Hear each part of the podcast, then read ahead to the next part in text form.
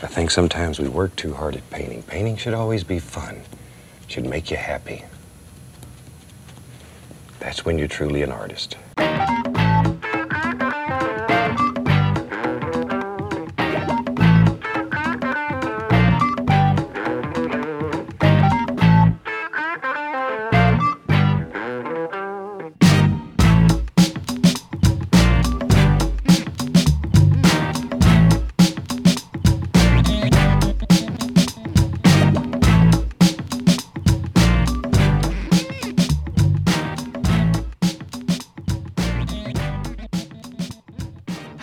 Everyone, and welcome to a very special episode of the Mark and Me podcast. As always, I'm your host, Mark. Now, during today's special, I'm going to be celebrating the weekend that I've just had in Sheffield with the guys at Vice Press at their incredible open house event. Honestly, this was one of the biggest and most successful events that I've been to all year.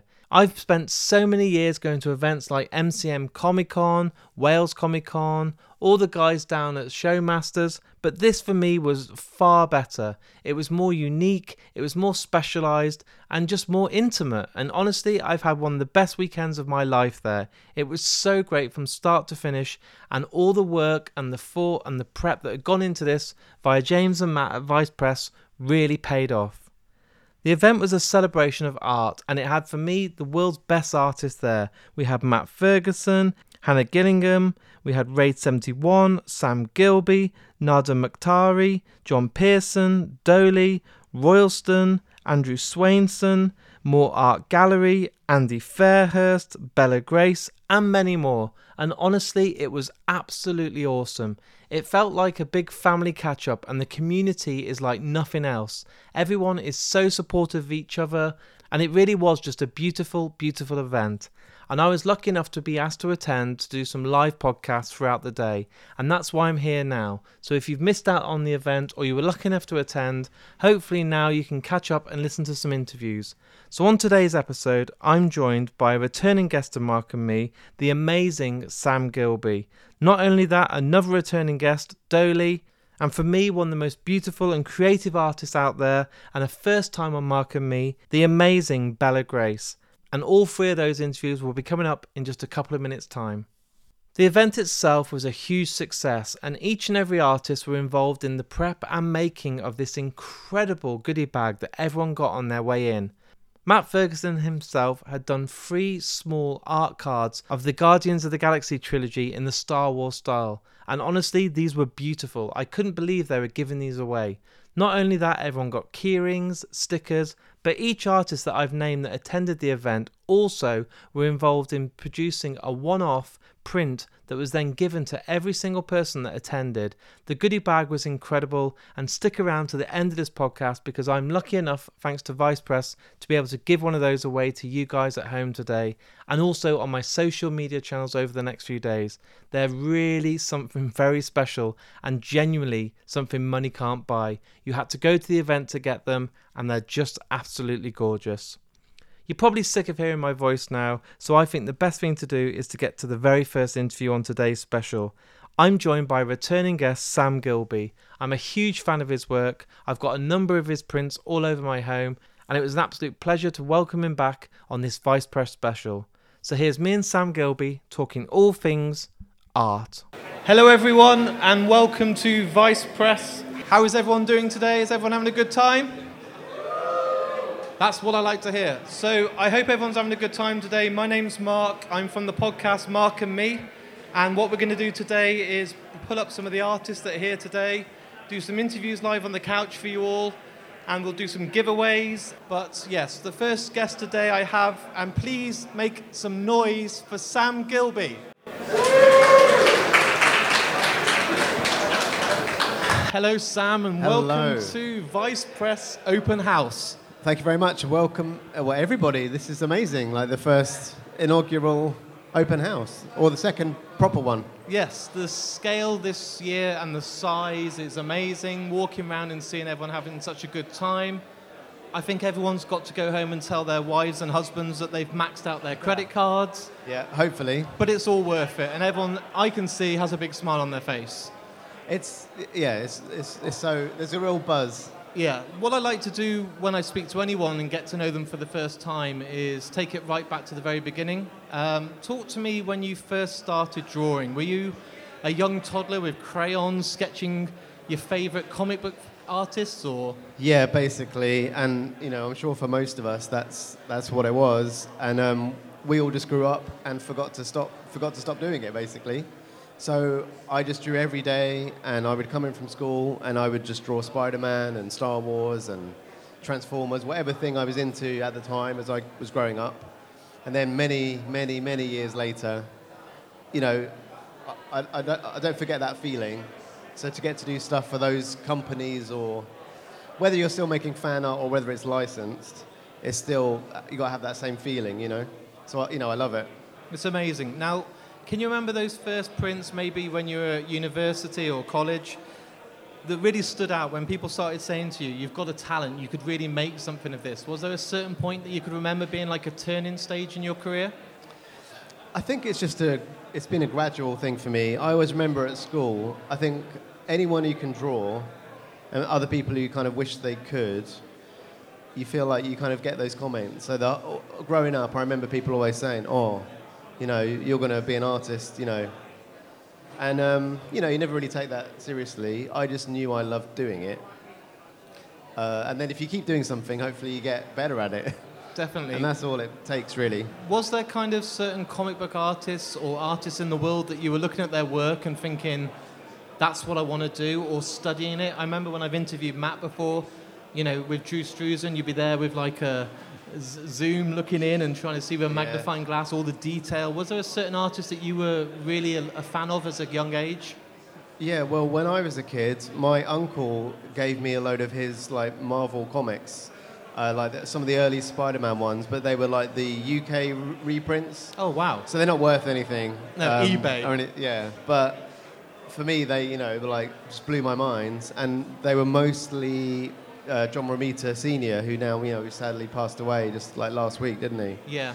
But he was always, for me, obviously later on I discovered, you know, um, Kirby and, um, you know, all the other amazing Spider-Man artists there have been over the years, like Steve Ditko, obviously.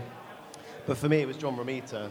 Like his, just the way that he drew Spider-Man was so expressive and, you know, whatever, like acrobatic and muscular and dynamic. So I've actually used to colour them all in and ruin the comics and stuff. They're definitely worth nothing now. Um, and then later on, you know, because growing up in the 80s, like, yeah, I, I would love looking at the movie posters by Drew Struzan. Obviously, as a kid, I didn't had no idea who he was. And of course, back then, I guess, like, there was no social media or anything, so no one really knew. Like, as, as an artist working then, it must have been, you know, you'd see your work out there. Someone like Drew obviously did poster after poster. Now were, well, they're iconic then, and we look back on it now with nostalgia, but you know, to be a working artist back then, like no one would know who you were. Whereas now, in this kind of alternative scene, we're able to make these posters and get them seen by people. And um, not that that's you know important, but it's just a, it's kind of weird how that it's changed over the years. You know. Were you from a background where your family supported you? Because some people, if you turn around to your parents and say, I want to be an artist, I want to be a musician, they're like, get a real job. You know, that's a hobby. Was there a part of your life where your family were convinced that you had a talent that they believed in you? Well, I think uh, for me, like my family were always super supportive, and I'm sure that it's that's the kind of thing that is that makes the difference. You know, like so my dad was like a computer programmer, and it, basically he would bring home these reams of paper with like code on them.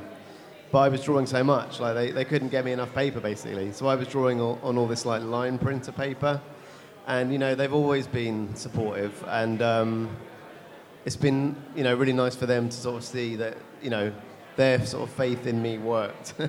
It's amazing. And Yeah. when you were kind of working on early projects, you said you've mentioned a few times today Spider Man. Has there been some projects that you're really proud of that you didn't think could ever get over the line? I know you've worked on Prince for Halloween and stuff for Edgar Wright. I mean, those moments must be some of your career highlights already. yeah, it's all been amazing, and I you know, feel really grateful. I know how hard I've worked to get to the point where these things have happened, but each one to me is really special um, because if you have a chance to make something that the people who made the thing that you love get to see, even if that's the, in some cases like the studio, or you know, I guess the marketing people as opposed to like the original creators, but from time to time, you know, like for instance, I just did um, a Blu-ray cover with um, with Eureka Entertainment for Valley Girl, Oh, nice. like early Nicolas Cage film, and then like Deborah Foreman reached out to me, and she was so happy because basically back in the day, the producers never. She wanted to be paid some extra money to be on the poster. The producers said no, so they got someone else in to be on the original poster. Now, I'm not saying I don't think for the Blu-ray cover I did she got any money, but to, she was really happy to be finally on some cover art associated with that film. So I'm going to send her a print, and you know, That's cool. so that, that's the amazing bit about it. Not that that happens that often. Uh, you know, you don't do it for that reason. You do it because you love the thing, and you do it to get paid, you know, as well. Um, but yeah, that does make it extra nice. One of my favourite pieces of your uh, collection so far to date is True Romance, uh, that you got to work with Arrow Video and Arrow Film. Yeah. Does it still feel quite surreal that you can walk into HMV? Other Blu-ray shops are available, but they're probably not now. Not anymore. no. Um, but do you like the fact that you can walk in and buy this 4K Blu-ray and you've got your artwork there? Because that's that for me is the moment when you look at your shelf and you're like, that's my work. Yeah, it's bonkers, and you never get tired of it, and hopefully never should. You know, just to have, and not that you know, anyone buying like I don't know a book cover or a DVD isn't necessarily, you know, your name might be in there somewhere. That doesn't matter, but to have just made this tiny little contribution to, you know, the the pop culture is, is really cool, and you know, yeah, True Romance. You know, I've just done a T-shirt with Fright Rags as well, so Oh, nice. it was really nice to actually go back to that a couple of years later because you know that, that film has got so much amazing visual stuff in there. So you know, it's always good to go back. That's the thing. You do these licensed stuff with most movies and most TV shows. You could keep you can keep going back. There's there's always more. There's another angle you could potentially pursue. So you know, you never know. And being an artist, something that I find difficult, I'm not an artist by the way. Um, if you look at a piece of work and you're working on it endlessly, many sleepless nights, being an artist is very time demanding.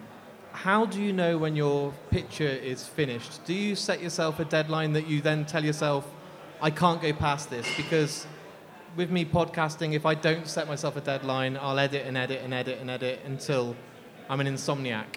But is there a point for you, or do you just never know when it's finished until it feels right? Well, I think the secret is maybe other artists can relate. It's ne- they're never finished. No. None of the work you're buying today is finished. We all Because want you'll it. have a list of refunds in a minute. Like, this isn't finished. What are you doing? It's like, or you, but you get to a point where you feel like you're ready to let go of it, and that's as best as you can do.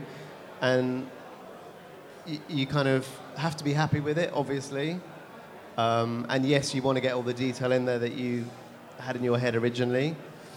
But for me, anyway, I won't speak for anyone else, but I always feel like as you go through your career, you get better at getting closer to what you had in your head, and that's why you kind of keep going. It's almost like the next one I do is going to be better, or that's going to be the good one. Is there certain um, goals you've set yourself? Because to work with Edgar Wright and Simon Pegg, and then to see yourself with Empire magazine, all these certain things, is there still something you're reaching for? Is there because as a kid you never thought you'd be on Empire magazine and all this? Is there still a goal that you're trying to chase? Actually, in a way, not really, because some amazing things have come my way that I'm very grateful for. So I don't. I think it's fine to have goals and stuff, um, but if you are fixated on one particular, very specific thing that you feel like you won't be happy unless you do it, then you're kind of setting yourself up to not be happy. So I try to just, you know, give everything to whatever comes my way, and over time, that hopefully leads to other cool things. But uh, in any case, the main thing is getting paid to draw stuff. So that, that's, that's enough of a reward, if that sounds cheesy, but I try and remember that. Like, and I also don't want to be greedy. Like, if I get to do more cool stuff, great, I'm ready, but, you So if, so if it's not a target, is there a dream franchise or a certain film that's close to your heart that you still have yet to do that you would love to have a stab at? Yeah, I mean, I guess I'd like to do more Star Wars. Like, I was at Celebration uh, for the first time with a, with a print for Andor, um, which is an amazing show that I just loved. But, you know, um, I want to do all the Star Wars. So that, that's probably the one area that I'm, ho- I'm hoping to expand into, definitely. I feel like there's something there and you're not telling me. Like there's might be something in the fire and Not really, but I guess that is the more Star Wars would be the one, the general thing that I'll always be up for doing. and is there kind of projects you're working on now that you can tease us about or I don't want to get you not- sued and yeah, no, I've just I've just had a really busy period, and I'm just I've literally just been taking the last few weeks have been a bit crazy. I'm taking a bit of a breather, and I'm just starting to look at what's next. So definitely more posters, more movie posters, more video game posters. I'm just been talking about as well. So yeah, you know, and more Blu-ray covers. I'm just I'm keeping it going basically. So that's more, amazing. More work soon. Uh, I really appreciate your time today. Let's please make a bit more noise this time for Sam Gilbey. Thank you. Thanks. Thank you. Cheers, Mark. Thank you, buddy. So there's my first interview with the one and only Sam Gilbey, a returning guest on Mark and Me, but this time round it was face to face. It was actually the first proper time I had met Sam this time round, and it was so much better to record in person. The chemistry's so much better, but it was also really good just to meet Sam because he's a friend of mine that I've kept in contact with since he came on the podcast last year, and I was so grateful to meet him. He had a great response at the open house, and it was so good to see so many people at his stall loving him, celebrating his work, and investing in some of his amazing artwork. So, again, thanks, Sam, for coming on this special. Next up is another returning guest on Mark and Me, and someone again that I have loads of his work all around my house, especially his Jaws print, which I think is really original. And it is always really hard to come up with something so original when a poster can be so iconic, but Doaly nailed it. It was so good again this time round to do it face to face, so I think the best thing to do now is to get straight to it. So here's me and Doaly talking all things art. Hello, everyone. We've now got the second live podcast of the day, and I'm thrilled to announce that I'm joined by one of my favourite artists in the world, Doaly. So make some noise. Because this is being recorded and it's going to go on Spotify and Apple Podcasts, go crazy, like really loud, so everyone's like, oh my god, it's like Wembley Stadium. So I'm joined by my favourite artist, sorry, Matt, Doaly. That's amazing, thank you. So, Doaly, we meet again. You have been on Mark and Me previously, but it's so much better to record an interview in the flesh. So, welcome to Vice Press. How are you? I'm great. It's it's it's been a great weekend so far, catching up with everyone, uh, and it's my first con of the year. It's been since last year, so it's it's nice to be out and again get that muscle memory of meeting people and getting to show your work in person. So it's been great. The response I've seen so far for talking to people and walking around is the fact that Sheffield has just got this whole creative community, and it's so good to see people turning up. The response was amazing. Sold out. As I stood outside today, there was people queuing. It feels like an amazing atmosphere, and it's just great to be part of something so special. Yeah, um, hats off to Matt and the whole team at Vice Press. They, they had a dream and they've pulled it off. Um, and it's amazing, like, people from the UK are doing this. Like, we have such a rich community of artists here that you, that it's, it's a shame that we don't have more of this. So, you know, bravo, they've really pulled off something amazing here. And, like, I'll be back again next year. Yeah, I think each time as well, it's going to get bigger and better. So I'm really hoping that like you know, eventually we see it just take off or even go to different venues and different places because you can see today there's an actual demand. Everyone's selling loads, everyone's got absolutely loads of stuff with them. It's a great weekend already. Yeah, uh, it reminds me a bit of like my first convention, which was years ago now. And I was t- I'm telling other people stories because for, for a lot of people, this is their first convention. And it's like, there's so much you learn from your first one. You're so timid and you're scared to approach people. And you're like, oh, here's my art, but I don't want to talk about it. Um, and it feels like that feeling again because this is the first time I've done like open house. Um, it's a great like butterfly feeling. It's like, oh, I get to do it again for the first time and it's like you know with people I already know. So it's it's a great feeling, and there's so many like friendly faces and people that are, like I've conversed with online, and people have bought stuff from me previously. It's nice to meet them in, in person for the as well. What I think is quite funny is when I'm walking around today, I'm, I know a lot of people just because of their profile picture or their emojis and stuff. So I'm walking around like, oh my god, you're real! Like you're an actual human being. Yeah, I've I've like met a couple of people, and it's like and it's been surprising when they've like, oh, I know who you are, and even just from like, you actually look like your emoji in a sense, like what you are. So I was like, that's been great. And then in some cases, like, oh, I'm so and so, and we were, we were joking last night. Everyone should wear like a lapel pin which is actually their like social media icon, and everyone will instantly know, oh, it's you, and you don't have to spend the first couple of minutes like, do I know him? Do I not know him? Can I just fake it for a few minutes? It's like sort of speed dating. I've got my name on my arm, and I'm trying to tell people who I am all day. That's that's the way to do it. I think that one of my conventions, first one I did in the states, I had a name badge on me because like at that point I'd only been the logo I'd never had like a shoot. I never had like an interview per se. So I was like, I'll just put a name badge there. I don't mind being that person. And I was like, that helped a lot because it's like they know you work, but they don't know the person. Um, so so many times that's happened. So I think everyone needs to just like, hey, adopt the name badge or wear the T-shirt that has your name on it. That's that's the future. But um, what I like to do, and you know this from when you've been on Mark and Me previously, is to get to know you better. So where did it all start for you? As a kid, were you studying at school or college that made you fall in love with art? Um, I was always that creative kid growing up. Um, I always leaned towards that side of things. Um, I, ne- I was never one for, I guess, the, the traditional sort of educational sort of like process. So I, you'd always find me drawing something or recreating something. Um, so it was a natural step from taking that after my GCSEs, because my GCSEs, I didn't take art GCSE. Everything was very traditional at that point, and then my parents saw that that's not for him. And when it came to then after the GCSEs failures and so forth, it was like let him go in that creative field, and then it was like I got a chance to really flourish and really like sink myself into that world. Like try photography, try graphic design, tr- uh, try pottery, and all these different mediums just to find where I wanted to take it. And it was when I found like what graphic design was. Like there's a path. I know what I want to do with this, and it's like graphic design became web design um, and that was my career for about 18 years before I came back to illustration.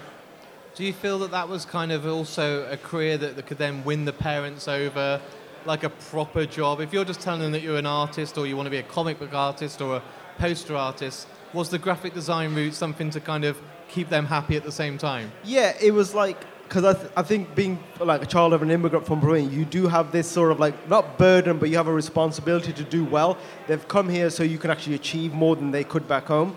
So there's like, okay, there's a career in this, and like to be honest, I really enjoyed my career in graphic design and web. There was there wasn't a point that I didn't. It was just like this is the direction, and I really enjoyed it. But then my love was always illustration. It was always film. It was always comics. So at one point, it was like I want to do something on the weekends, which is just for me and I like learned to draw again because I hadn't done it for so long, and it kind of went on from there. So when was the step that you kind of went to that transition? Because you've been doing graphic design, you're creating designs, you're a creative person, you had a long career in it. When was the stage when you felt yourself getting that itch to do it more personal and do projects that you wanted to work on? I, it was is that point where I'd, I'd become like a manager at work and I, I was the team lead and it's great from from like overseeing younger talent and so forth. But the thing you miss is you're doing more paperwork at some point than you are actually design work. And I, that creative itch wasn't being, you know, scratched at work anymore. Um, or I was spending my time in meetings. There was still the creative side, but not as much as I was used to. So I was like, I'm not going to get that. And I like the pay and everything else that comes along with it and the responsibility. So let me do something for myself. And that first thing that I opted for was photography. So about I would say for about six months to a year, I was just playing around with photography, and that was my outlet. And then I was like, okay, this is cool. But then I like, I went back to illustration just because I was like, I haven't. I just felt so guilty that I hadn't drawn for so long, and I was so rusty with it. Um, so I just set myself like a little side project. Let's over the year learn to draw again and get better at something that was basically something I did every day as a kid. Was there a turning point when you were doing these designs and playing and seeing how it went? When people were starting to stop you or see your work online, was there a point when you thought, I could do the transition now, I could make this my full time job? From, from the point of like learning to draw again, there was a bit that I was like, okay, the designer in me wants to set myself a brief, and the brief was let's design a movie poster. So I did a set of three, which is like minimalist movie posters. One was Shaun of the Dead, one was um, Pulp, um, Reservoir Dogs, and I think the last one was it was a um, It was that it was- minimalist, was you forgot it. yeah, it was, it one of like my first posters, but it was like three, and one was a horror film, but it was like so minimalist in what they were, but it's like, it got about like four or five likes online, but those four or five likes were enough for me to say, I enjoyed this, I'll do more of this, and then it was just a case of, okay, how do you translate film into this medium? Um, and then it was just the way I saw stuff was different from a lot of people. I wasn't necessarily just drawing people like I want to just draw the character. I wanted to find a metaphor for that film and elaborate on that. After doing that for about a year, people started like picking up the work, putting it on blogs, and talking about it. And that's when it was like, okay, people actually enjoying what I'm doing. It's like, let's do more of this, and this could be something. Um, it was after like one or two years that I got my first official gig, which was for the film Spring Breakers. And I was like, hey, would you like to do an alternative poster for this film? And I was like, this is actually something. After like, is this real? Pinching myself sort of moment. Um, and after that, it really has been a case of, okay, let's do the next thing, next thing. And while doing that, it's still doing a lot of personal work because I was still trying to juggle the day job and what this new career could be in theory. Um, for about four years, I was doing that. Wow. So, did it kind of elevate quite quickly? Because it wasn't that long, was it, that your posters were being spotted and worked on for companies like Marvel? Yeah. You know, massive big pictures, massive big projects. Your numbers must have gone from four likes to a hundred to a thousand. Did you kind of be able to take a step back and see this growth, or were you just caught up in it and it was just blowing up? it's I think each time something like great happened from that point of view, whether like someone famous retweeted your work or like James Gunn working on Guardians of the Galaxy was a really big turning point because he championed the art so much. Um, but every time that sort of thing happens and your work blows up for one reason or another, you have to try and stay, take a step back and not get lost within that sort of stuff because you want to you want to be I don't know you don't want to get big headed about the work because I want to I want to make it about the work and not necessarily the likes and the stuff that comes along with it because I enjoy doing the work. Um, so each time you have to kind of check yourself. Like when I did my Wonder Woman piece, which is probably from a social media point of view the biggest thing I've done, the, the traction that got. Um, I work with Bottleneck Gallery, and a large percentage of the profit we gave to charity because of that. Because it's like, okay, I've got something good out of it now. I need to pass that on to someone else, so that kind of good, good vibes, that karma keeps coming back to me in a positive way. So there's always that sort of side of things. So, what was the moment when you really kind of felt like you've made it on that second choice of a career move? Because was there a certain one that really blew up, or one that you were so proud of that maybe took a bit longer to get finished? Um, well, I think Wonder Woman was at that turning point, but Guardians of the Galaxy came before that. So I was like, those two in hand are were probably two turning points. where I was like I've worked on a Marvel film now, and then something that was a pet project, which I drew in theory in a day and a half, um, became this massive piece. In a week, from a week of like showing it online, it became an official week piece, and was sold within a week's period. So that was like financially as well. It's like I could actually do this as a day job. And then I had moved companies also at that time for, you know, better pay and, and a, a bigger role. But that company that I worked with, it was such a bad role and such a bad move from that point of view, just like the, the, the, the ethics of the company. It said, okay, I, I'd rather not work here. So that was a very big like spearhead of like, okay, you're passionate about this, you can't keep juggling two jobs, especially from a family point of view, it gets harder and harder. So let's just make the move. There's never going to be a, a right time. And worst case scenario, I can always, like, I've got 18 years in the bank, I can always get that job again. So I was like, let's give it a go. That's really brave, and I think there's so many people I talk to that work in the creative industry. They get to that point of having to take that final step, but it's hard because you know you need to pay the bills, you need to feed the kids, you need to have a normal life and pay the mortgage. But if you don't take that step, sometimes I feel like you just never will, and it's depressing. Yeah, there's, and there's a big part of the fear of it was like when I had the day job, that was the stability, that was everything that was supposed to be there. Um, I always call it the wife and the mistress. The, the wife's there for stability, and the mistress was there for fun, which was the poster world. But at one point, it was like, if I actually give this the full go, everyone that was a doubter of me all that time gets the chance to like, oh, he's failed. But when it was just like a part-time thing, it's like he can do as much as he wants. The day job is this, and there's never that, that risk factor. And it's fine. It's like you've got you've really just put your money where your mouth is. Like, okay, this is really it. Failure or not, you just have to go for it. It's amazing. So now that you've had quite a few years in the industry, you're doing really well. You've worked with some incredible studios. You've worked on some projects that you must have dreamed of. You know, some of the Edgar Wright films, stuff like this, and the, the Spider-Man, and all this. Is there a moment that you feel that you still are achieving to try and get to that's in touch and distance? Is there a project you want to kind of see yourself on your CV that you've achieved?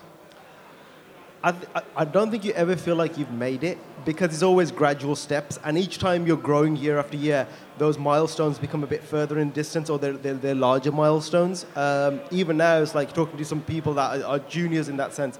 You don't feel like you've made it, but there's always the next project, and it's like, as mu- much as I've done, I'd like to do more now on the like production side of things. So like a lot of the poster world is reactive to whatever the, the, the film is or the comic book is or Yeah. what have you. It'd be nice to be on the other side of the camera in a sense of actually creating the stuff that posters are made of. So I've, I've been able to do some like early production work on some video game stuff, which is like very early, and that's been greatly rewa- like rewarding from my point of view to then see those things in the game and so on. So I guess that side of stuff, whether it's like drawing in games or in world stuff or films, but to do more side of that side of the narrative that actually creates the art. So I've just been literally talking to you before we came up here today, and we looked at your Shining print, which is one of my favourite prints I've seen of the weekend so far. What was it like creating something that is such an iconic film? I think you've got to be quite brave, like Jaws, Shawshank Redemption, Blade mm. Runner. There's certain films that you, I think, have to really be confident in making because they're iconic and they've done so well. So to take The Shining, some people would be like, "You're crazy! Like that that poster's iconic," but you've still done it in your own style. But it, it's still Kubrick-esque for me. Yeah, I think when the like when the initial poster art is so strong, you've got to, in a sense, treat it with respect. So it's not like you're trying to erase everything, um, but at the same time, you want to bring something fresh and new to that world. Like there's been dozens of hundreds of like you know the Shining poster over the years, official or non-official, but and everyone's trying to bring something different to it. So I definitely see the world slightly differently, um, but it's like what can I bring to it that hasn't been done before? and it is and it's a bit of research as well it's like you have this initial idea and, and it's like surely someone's done this already it's like for me it was like so obvious as an idea surely someone's done it after researching it and then talking to a lot of artists has anyone seen something like this? They're like nope no, nothing like but then even selling it to a gallery i got a lot of no's on that poster before i finally got a yes so i had got had the sketch. The sketch was two years old before it actually became a poster and someone said yes make that a poster and we'll put it out. So That, that, that blows my mind that it's so long, like a film production, to get Yeah. greenlit. How do you keep bouncing back if you keep getting no's and no one's interested? If you believe in it so much, I think some of my best pieces are the ones that got no got a no straight away. Like when I did Jaws, that initially got a no. Um, when I did Batman Begins, that initially got a no. Um, Lord of the Rings initially got a no. Um, and Lord of the Rings I originally drew in 2016, and it came out in like 2020. So it's not always like the happy pass, everything goes. But it's like, and at that point I was feeling quite dejected. Like this is what I really enjoy doing in the sense this style of poster making, and it's no one's buying this. What are they going to buy? Um, and then I just put some of those pieces out on social media, and once the reaction of the public came in, some of those galleries came back. Okay, let's do it with you. And it's like that was like not just reaffirming from my point of view, I am doing the right thing, and, and I should like um, believe in myself and you know check the gut that like yes, this is the right way. Regardless if you get a couple of no's, carry on in your path and you'll get there. Is there still a certain film or project that would be a dream for you? I know you've got to work on Batman and stuff like that, but is there still one that you would just, if because of licensing or getting over the green line, you know, getting it greenlit, is there still something that in your heart you want to do? Is there a, something that means a lot to you personally? Um, there, there's, there's always like there's always a, like a long list of my phone of what I want to work on. Um, there's definitely one favorites that I think everyone has that poster in them at some point, like Back to the Future. You know, having grown up with that film, or you know, remembering queuing up at the cinema when the first film came out is like that has a special part for me. So, so at some point, I want to do that. Um, American Werewolf in London. I loved it as a kid just because like it's the first time you saw that werewolf trans- transformation and it's so unique. Um, so that's on my to-do list. There's there's films like that, even like 2001, which has been done a lot. Um, I've got an idea for it and a sketch in my head, and it's like I will get around to those things. So those are the things that, in between the official projects and everything else, these are the passion things that keep you going. It's like I will get around to that special something. It's amazing. Uh, I've really enjoyed chatting with you again today. It's so good to see you face to face. It's great to do stuff on Zoom, but to see you in the flesh and actually talk, it means so much. But I'm a huge fan of your work, and anyone that hasn't, please go and check out your work in the corner over there. But let's give a massive shout out now and make some noise for Doaly, everyone. Thank you, brother. So there's my second interview of today's special with the returning guest Doaly. Like I said, it was so good to sit down with him face to face. We have great chemistry, and I do truly look at him as a close friend. He's a lovely guy. His store was really busy. I got to see his brand new print for The Shining, which is absolutely unbelievable. I didn't buy it because if I'd gone home and spent even more money on art, I may have faced a divorce, but it's absolutely gorgeous. So I might just treat myself in the, next few weeks and hope I don't get found out. Finally, on this podcast now, I have a third guest, and this time round, it's a Mark and Me debut for the incredible Bella Grace. I absolutely love her work, and honestly, I own her Eddie Vedder print, her Pearl Jam print, I also have a Back to the Future print, so to get the opportunity to sit down and actually have a full on chat with her was a dream come true. She's someone that I've wanted to get on Mark and Me for a long time, and during the event, we did agree that she would come on for a very special episode in the near future as a dedicated voice behind the art special, so I can't wait for that. She's absolutely gorgeous, an amazing person, and so honest and so open, and it was so lovely to speak to her. So I think the best thing to do now is to get straight to the interview. So here's me and Bella Grace talking all things art. It's now time for another live podcast today, and this time round I'm joined by genuinely, I'm not just saying this, one of my favourite artists, Bella Grace. So let's have a massive roar like a stadium.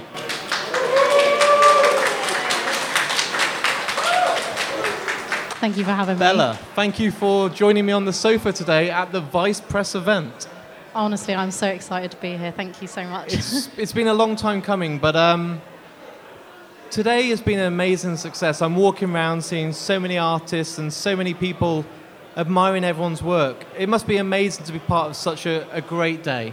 Do you know what? It's, I'm so humbled to be across, like, just just even be here, like, with all these amazing, talented artists. And it, it, to me, it's more of like a social gathering. Like, I come up here to bring my prints and sell, but really, what I'm really looking forward to is just to see my mates. It's amazing. and um, what I've done in the past is had a lot of the artists on here on Mark and Me already, but you've Yeah. not been on yet.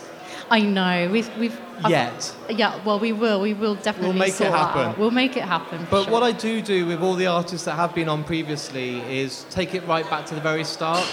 So I don't know how your career started. So at school, were you the girl always doodling and drawing? Is that how you got into art? Yeah, I mean, art was like my top subject from a very young young age, and I think when I as I was growing up, I I didn't really think I could make a career out of it. So it, was never really on the agenda. Um, and then when I got to university sort of stage, I thought, what can I do? So I went more into like film. I did digital film and screen arts. Uh, I tried photography as well, and then eventually I kind of I knew I loved film, I knew I loved illustration, and I was working in a graphic design job. Uh, and I came across a few Olly Moss prints, which I know a lot of other artists also. It's one of the first points of entry as to how they came across alternative movie posters. Yeah. And for me, like I was just working and I, I saw it just came up on my social this is why social media is so good because it does just open your eyes to the world of, you know, alternative movie posters. And I was like, okay, I didn't realize I could this is something you can actually like do. I was like, it's like an epiphany moment for me. And I was like, okay, so somehow I needed to change the way I work. And obviously, I didn't want to quit my job because you just can't, can you? So I ended up managing to go, like, take my, some hours away, go a bit more part time so that I could allow time to be more creative and be more creatively pushed.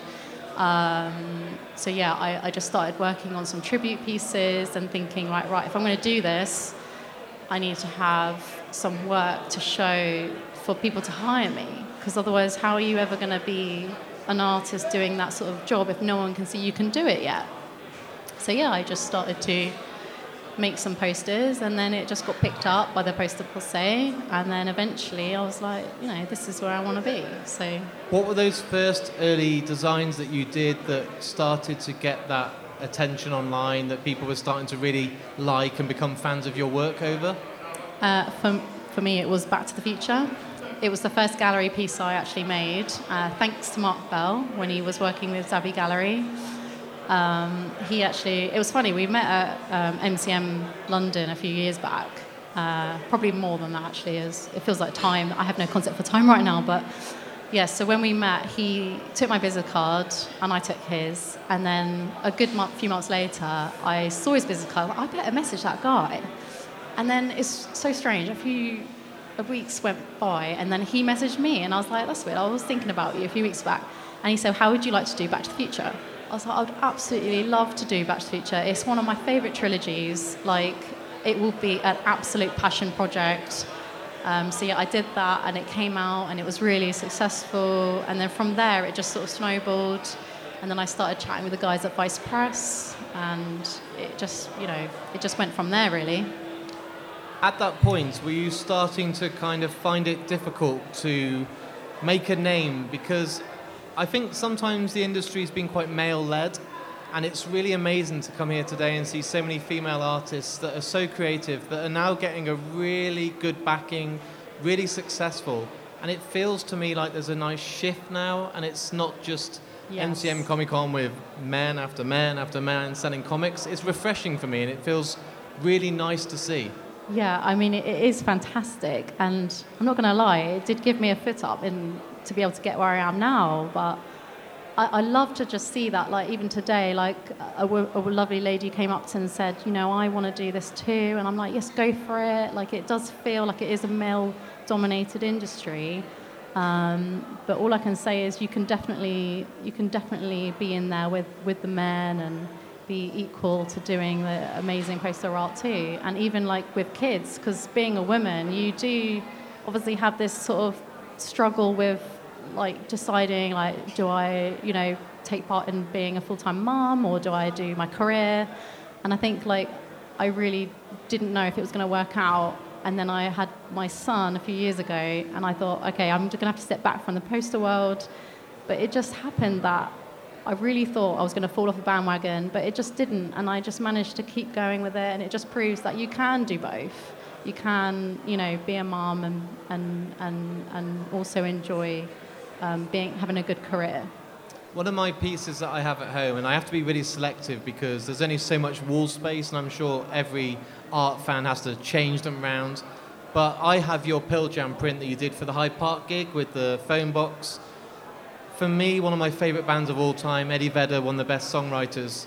What was it like when you got approached to work on that? Because that must be like a dream come true. Pearl Jam, one of the biggest bands in the world, and you get to do it for their London exclusive show. It's incredible. Yeah, I mean, when that that actually came in just after I had finished the Eddie Vedder poster, um, and it, I, my son was only, I think, 12 weeks old, and I was working on Eddie Vedder, at the time, I decided I'm not going to work for six months. I'm going to take this time to be a mum. but then when something like that comes into your inbox, you're like, okay, I'm going to make this work. I have to. There's no way I can turn You down. You don't say no to Pearl Jam. You don't say no to Pearl Jam. You don't say no to Eddie Vedder. Um, and I was like, actually, baby naps. I'll, I'll do it when he's sleeping. I'll work it at evening when he's gone to bed. And, it, and then after Eddie Vedder, then I did Pearl Jam. And it was just so nice to do it because obviously I'm British and it was in Hyde Park.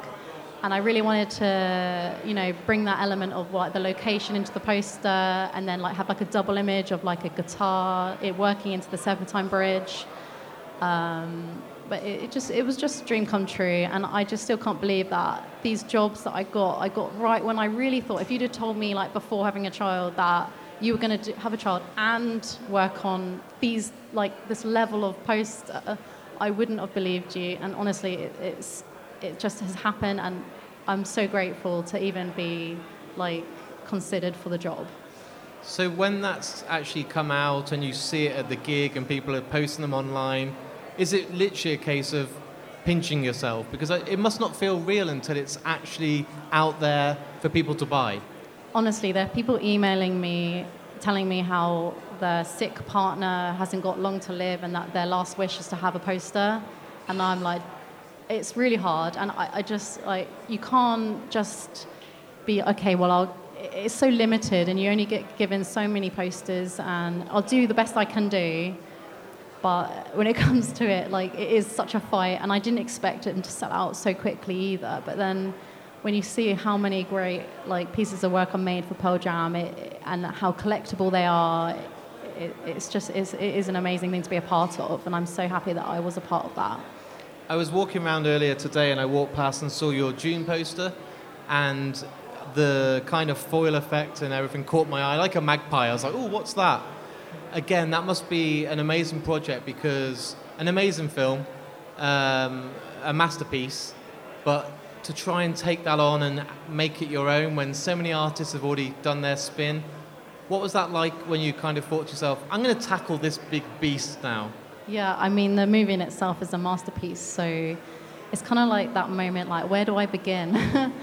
and I just thought, well, I really do like to try and put in as much as I can into a poster. And when you really love a film and you're passionate about it, it does usually reflect in the artwork. So with this one in particular, I just I like the the moment where he's having a vision, and so I thought I could use the dunes to sort of give like a feeling of two separate scenes. So you've got the scene of him sort of kneeling, having his vision, and then there's all the like scenes from the movie are all inside the dunes. Um, but the main thing I really wanted to reflect in this poster was for the foil to uh, reflect the um, copper color of the spice. Yeah. Um, so the you know James and Matt Vice Press they did such an amazing job printing this, and in person it is just um, you know I just did not imagine how great this was going to come out, and I'm so glad that they made that a reality for me. And now that's here and it's in the flesh and it's real and it's done.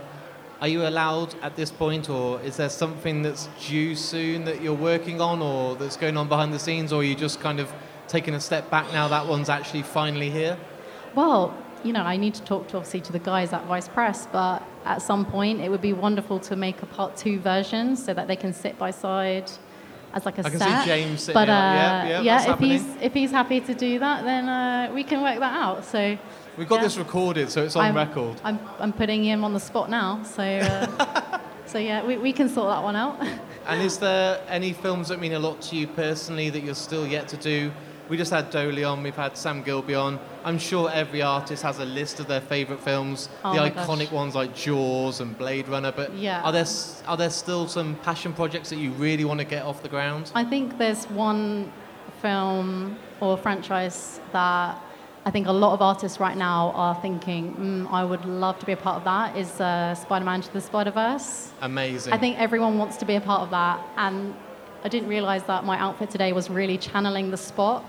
So uh, that was Deliberate totally that was totally unplanned. But yeah, I was just saying to everyone, don't get too close to me, or I'll send you to a different dimension or a different ver- multiverse. So um, yeah, I would love to make a poster for that. Um, I think it's just so uh, broad with like what, what, the possibilities are endless with that one. So yeah, if that ever came onto the table, I would definitely snap that one up. I've seen a lot of young people here today, and they're with their parents, and you you kind of have this real soft spot when you see someone that wants to get into the industry, and you're like a, a little superhero to them because you did the posters that they got on their walls at home, which is just beautiful. And what advice do you give to anyone that wants to get into the industry when it's so hard to get kind of seen and noticed? I think with Instagram, Facebook, Twitter, you can get your work out there. Mm. But what advice do you give to kind of stand above and try and get noticed in an industry that is so hard to kind of yeah. be at the top? It is really, it is hard. I think that with anything, it is dedication to uh, your craft. Um, but my main piece of advice is if you want to get a job in a certain, like doing a certain uh, film or property, um, draw it like you were given that job. Like get your portfolio together, and if you you're not, you're not going to really get hired for something if someone can't see that you can't do it. So, like for me personally, I really spent a lot of time devoting my free time to creating artwork that I would like to get hired for. Like no one's going to ask you to draw something if they can't see that you can do it, you know. So yeah, I 100% just say like it, it, all reflects in your work. So do the work, like treat it like you got given that job as an official job, and then and then the rest should follow. And just keep pushing out there on social media because you never know who's going to see it. And also try to, um, you know, get involved with a community of other artists around doing the same thing because through other artists, you just never know. Someone might know someone, and we do help each other out. We are a really strong community. Everyone is friends. So yeah, it's, it's those two main things I would suggest. Being a mother, obviously an artist, life is hectic. Do you ever get to just to sit back at home and draw for fun anymore, or is it project after project after deadline, or can you just sit back with a pen and paper and remember the first days that you used to draw for fun? I think this is the first time I've sat in two years. uh, yeah, no, I, I don't get much time to do any like tribute work, as I would call it. Um, it's it's very much like official paid gigs, and I'll make it fit. Like whatever comes in, I'm like, okay, I'm gonna make it work. I'll do it when he naps. I'll do it when he's asleep at night. I'll tag team with my husband. On the weekends, I'll say like this weekend I'm gonna sorry, but I'm gonna have to do a bit more work. Um, I, d- I would love to do some more passion projects um, like I used to, but it, it's, it is one of the things that it's just a temporary, like I can see, like it's a temporary thing right now. I'm just got to focus on the paid gigs and get that done and then be a good mum at the same time because I do want I don't want to just be working all the time. It's important for me a work life balance. Yeah. So to be there for my son and not send him off 5 days a week is quite important. So I just I try and balance it and I feel like right now I've got it just right and I just know that you know what I'm I've just proved by having a baby that I can work and still be here um, if I have to wait a few years until he goes to school until I can fully apply full time on this sort of career, then I can do that. It's, it's not... tough, isn't it? Because the balance of getting it right and you don't want to miss sports days in the future, you don't want to miss certain events because you're working. But if the dream project like Pearl Jam comes along, you don't want to say no. So yeah. if you've got the balance now and it works, don't change anything just keep it as it is. Yeah yeah. It i think it also means that i just cherry pick things you know? I just think like is this worth my time? Yes i'll do this. If something else comes in and i'm like you know what? Do i value this higher than the time i spend with my son? Then i'll say no. But it, at the moment i'm really do like any artist really do struggle to say no to a project so but yeah, I, I definitely, I definitely think it's good that I'm able to be there for both my son and also not lose myself and my own identity. So yeah, it's just the right balance right now. As you know, I'm a fan of your work. I've wanted to sit down and talk to you for a long time. We're going to do a separate episode for Mark and me with you sitting down and going into a lot more detail. But thank you so much for coming today. Thank you so much for joining me on the couch. And it's the wait has been worth it. So everyone, please give it up for Bella Grace. Thank you so much for having me. It wasn't bad. No, it wasn't. So there it is. There's my interview with Bella Grace. Someone that I just said at the start of today's interview is someone I've wanted on this podcast for a long, long time. So it was so good to make it happen and it was definitely worth the wait. We connected straight away. I felt I've known her all my life and I can't wait to get her on for her own episode in the near future. So that brings us to the end of the three part special for Vice Press today. As you know, I had an amazing time at this event. I think all the work that Matt Ferguson, James Henshaw, and his beautiful wife Natalie put on was incredible. They were so good from the start. All the organisation, all the hard work that went into this, it really did pay off, and the event for me was a huge success and I feel truly honoured to be part of it. And I can't wait if it happens next year to hopefully be involved again because it was one of my highlights of the year, and I haven't stopped telling people about it since I got home. So, as I promised, there was a goodie bag given away at this event that was exclusive to only people that attended the open house event by Vice Press. It included many art cards from each and every artist that attended the actual event. Not only that, it had the exclusive Guardians of the Galaxy trilogy work by the amazing Matt Ferguson, and so much more. And I've been lucky enough to give two of these away thanks to the guys at Vice Press. Now, what I'm going to do this week is be celebrating this special on Facebook, Twitter, and Instagram. And if you stay tuned and follow me on all these different sites, you will see the competition go live this weekend. Now, you'll find out exactly how to do it on the links on markandme.com. So there's no excuse not to enter. And I can't wait to see the face of someone that gets this in the post because it truly is something that money can't buy. Also, I want to give a massive, massive thank you to the amazing guys at Vice Press all your hard work paid off. All of the incredible artists had the best time, and the vibe and the atmosphere and everything is something that I couldn't have even dreamed of. So, fair play, guys, it was amazing. What I ask everyone to do is please go and visit vicepress.com or follow them on all their social media channels to be included in all the updates, all the amazing posters that they give, and hopefully this time next year there'll be an event that we can all attend again. But in the meantime, if you've enjoyed today's episode, please share it on Facebook, Twitter, and Instagram. It goes a really long way. I'm an independent podcaster and a one man team, so I can't rely on spending all this money on advertisement. So if you've listened today and you think it's a good podcast, just share it, and it really, really makes a difference. Also, if you're new to Mark and Me, I'm not new to this whole thing. I've been doing it for five years, so there's 270 episodes out there for you guys to listen to with all different people from all different walks of life. So go in, dive in, and see what you think to all the previous interviews. And I'll be back with my normal podcast in only a few days' time. So until then, take care, look after yourself. Be creative, start being an artist, or follow those artists that we've talked to about today. And I'll speak to you all very soon.